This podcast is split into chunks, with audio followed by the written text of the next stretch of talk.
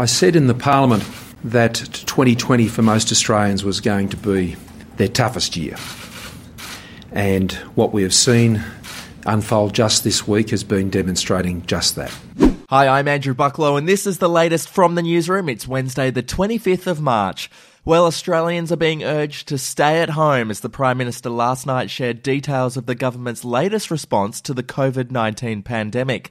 Coming into effect at midnight tonight, people will have to avoid birthday parties, barbecues, and house parties. Weddings will be limited to just five people, and funerals limited to ten. Other restrictions include Okay, here we go. Real estate auctions and inspections are banned. Beauty therapists, tanning, waxing, and nail salons will be shut. Galleries, museums, and RSL halls will have to close. Fitness boot camps and personal training will now be limited to 10 people per class. Hairdressers can stay open, but customers can only stay inside for 30 minutes or less, and all overseas travel will be banned. Whew. You can check out the full list at news.com.au.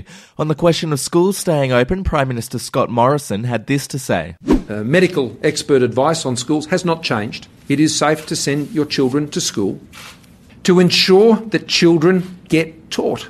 For all those workers um, who need to send their children to school, that's why the school needs to remain open.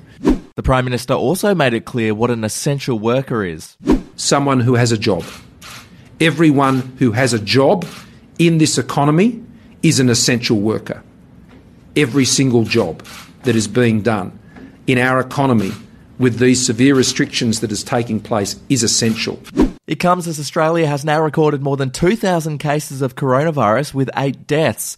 New South Wales Health, meantime, has released a statement saying that it's aware of people self medicating to treat the coronavirus or in an attempt to prevent catching it. It's warned people not to self medicate at all, saying it's dangerous and has already resulted in one death overseas from someone who took the wrong medication. New South Wales Health reiterated that there are currently no vaccines that protect against COVID 19 and no medications approved to treat it. We'll take a break.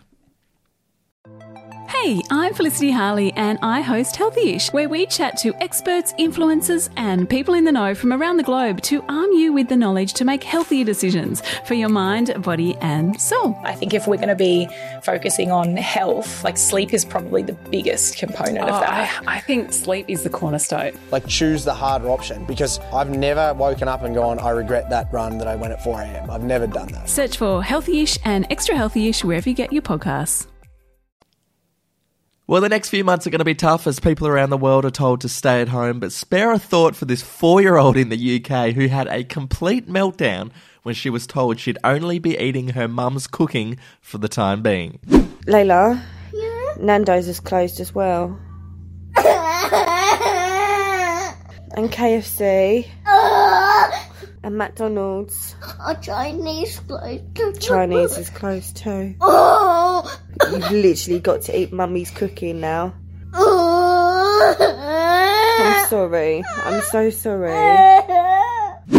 Poor girl. To sport now, and after months of internal discussions and mounting pressure from nations and athletes across the world, the International Olympic Committee has officially announced it will postpone the Tokyo Games that were scheduled to begin in late July. The Games will now take place no later than summer 2021. The postponement marks the first break in the four year cycle for the Summer Olympic Games since the 1940 and 1944 Games were cancelled because of World War II. From the Newsroom is now available on all smart speakers so you can get your news fix at home at any time. Just add From the Newsroom to your Alexa flash briefing or your Google Assistant news list, or simply say Play from the Newsroom to get your daily news updates from news.com.au. We'll be back this afternoon. The podcast Faith on Trial looks into Hillsong, both in Australia and the US, and takes both the listener and hosts on unexpected twists and turns in the story of Brian Houston and the Singing Preachers. There are two incidents involving Pastor Brian. The Australian journalists uncovered a litany of alleged criminal behavior in the megachurch. Financial gifts were being given to the leaders of the church. Listen to Faith on Trial Hillsong ad free on Crimex Plus Plus on Apple Podcasts today or wherever you get your podcasts.